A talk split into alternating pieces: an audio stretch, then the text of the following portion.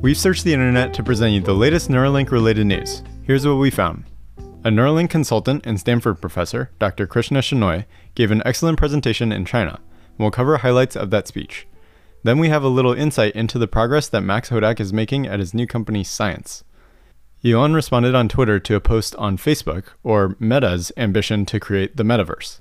Then last, there are some sweet things that I and the team have been working on at Neuropod, and we're very excited to share them with you. One of them is a Neuralink and Elon Musk inspired cartoon series. Okay, gonna interrupt this episode with some news that broke yesterday. Elon was interviewed by the Wall Street Journal, and here's the update he shared with regards to Neuralink.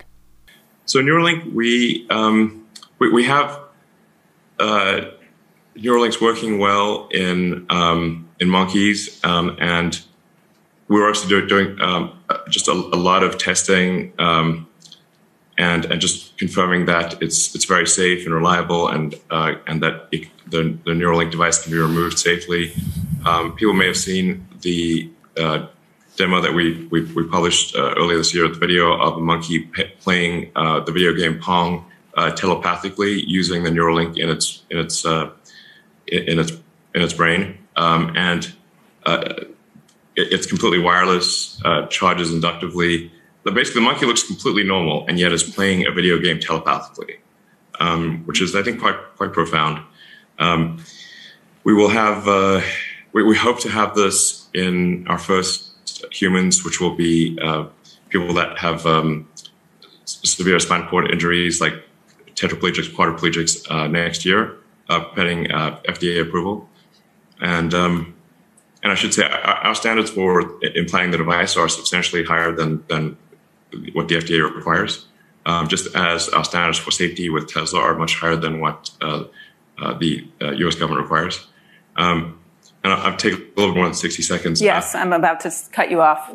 Because I, I, think there's, there's something that's, that's I think, pretty cool. And, and I, I, do want to say that I'm, I'm, I'm very, you know, emphasis on cautiously optimistic about this I think I think we have a chance with Neuralink of being able to restore uh, full body functionality to someone who has a spinal cord injury.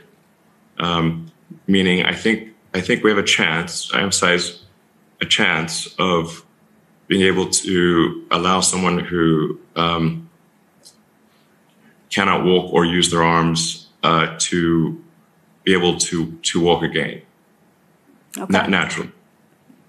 Afterwards, Stock Talk Weekly wrote this on Twitter. Elon Musk says Neuralink plans to implant devices in humans by next year and is cautiously optimistic that they can restore full body functionality for tetraplegics and quadriplegics. Our standards for implanting the devices are higher than what the FDA requires. Elon responded with, I am definitely not saying that we can for sure do this, but I'm increasingly confident that it is possible.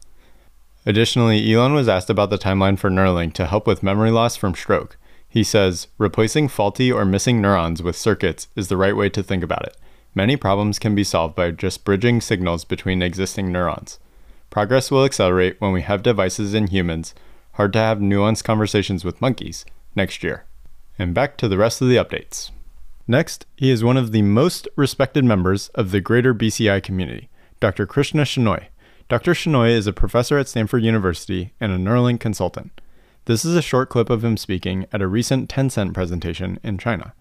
But it brings to mind what is really a rather age old idea of asking can we really listen in on the activity of the brain as I've been describing, but at new and more powerful ways so that we can ask well, does he still wish to move his arm? Maybe those signals are just not able to make it down the spinal cord or the wires, if you will, because of the injury. He continues on with a simple explanation of how a Neuralink implant will work. The main takeaways from this presentation were that number one, all these advancements in the brain machine interface space are accelerating, largely because of Neuralink simply existing and bringing more attention to the field. And the primary motivation for the vast majority of people in academia is to solve brain and spine problems, not to have superhuman abilities. Most specifically, Dr. Shenoy was highlighted in a recent MIT Technology Review article that says this about him. He is developing the technology to restore a digital existence to people with the worst afflictions and the most need. He also added this when discussing a patient with a brain computer interface implant achieving useful mastery of a computer or brain mouse. Quote, Technologically, I see no barrier. I would have not said that 10 years ago and might not have said it 5 years ago, Shenoy says. It's basically electrodes, chips, and a radio, end quote. Needless to say, these are exciting times for the BCI world. Scrolling down this article, we have a little more insight into Max Hodak's company, Science. The article states this Hodak says he plans to develop a new type of implant that rests on the retina and can send information to the visual cortex at the back of the brain. Initially, Hodak's new company will be looking to help people like his grandfather, who went blind from retinal diseases. But a medical product is a stalking horse for a bigger ambition, which is to create a device that can produce images in the eyes of healthy people as well. It could just be a computer screen that looks as solid as any ever has, and it's just floating in front of you, he says. When your eyes are open, you would see the world of atoms. When you close your eyes, you see the world of bits. Hodak thinks that in a generation, children will be baffled when we tell them that there used to be just nothing there when we closed our eyes. If this work sounds interesting to you, Science is looking to hire for many roles, especially embedded software and electrical engineers. In my view, Neuralink's core advantage is and will continue to be hiring. This will then cause the downstream advantages in technical developments. Neuralink is constantly looking to hire the most capable people to fulfill the company mission of solving brain and spine problems. It doesn't matter what age, gender, or race you are. Alongside this, oftentimes the most capable people are actively looking to join Neuralink. Clearly, this is a tremendous advantage that gets amplified over time. I try with these puns, you guys. Secondly, Neuralink operates like a startup. See the picture of the open office here.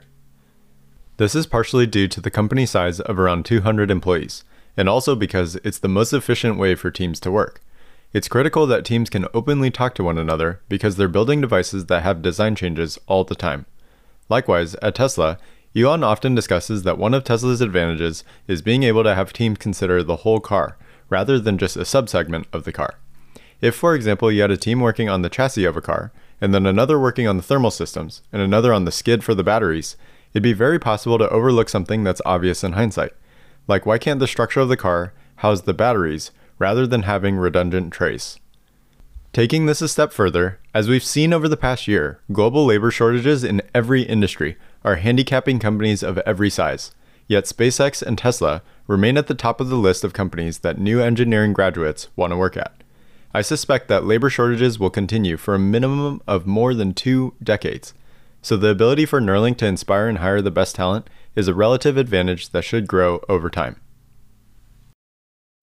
Next, we'll go in reverse order on this story. First, here's the short tweet response from Elon. He used the 100 emoji, indicating he agrees 100% with the posted article. Fortunately, we read the article so that you don't have to. These comments from Oculus Consulting CTO John Carmack sum up his thoughts well. I really do care about the metaverse, and I buy into the vision, Carmack says, before quickly adding, I have been pretty actively arguing against every single metaverse effort that we have tried to spin up internally in the company from even pre acquisition times. The reason for that seeming contradiction is a somewhat ironic one, as Carmack puts it. I have pretty good reasons to believe that setting out to build the metaverse is not actually the best way to wind up with the metaverse. He goes on to discuss the importance of caring about the details of the user experience rather than trying to architect and discuss things in abstract terms. Nevertheless, Mark Zuckerberg and the team at Meta are forging ahead with trying to be the platform that the metaverse gets built on. Let's see how this plays out over the next few years and decade. Transitioning to myself and Neuropod, I was recently interviewed by Eliana Sheriff to discuss Neuralink, Neuropod, and YouTube. In addition to being a news reporter, Ellie has a channel that covers news related to Starlink, SpaceX, and various Elon Musk stuff. If you're interested, I encourage you to check out her channel, Ellie in Space. Of course, linked in the description. One of the things that she and I chat about is our new Neuropod Tune series, and I'm very excited to share that we just released our second episode. The series called Neuroverse is a parody animated cartoon series showcasing our crazy and fantastic future with Neuralink. Our animator John has done a great job creating this high quality series from scratch. It is very cool to see how the character drawings, the voiceovers, the background images, assets, and all the animation tie together. You can imagine how time consuming it is to do this well for even some scenes that may only be 3 to 5 seconds long. Anyway, I say this from the perspective of awe rather than seeking pity. It's been great to see it come together, and I hope you can all check out the series by searching for Neuropod Tune. Although it's a little past Thanksgiving in the United States, there's no better holiday to celebrate year round, so I wanted to say thank you to all of you who have watched our videos or are supportive in any way. Also, thank you to the Neuropod team members for their contributions. And here's the last sign off from a special Neuropod Tune team member. Happy Thanksgiving, everyone!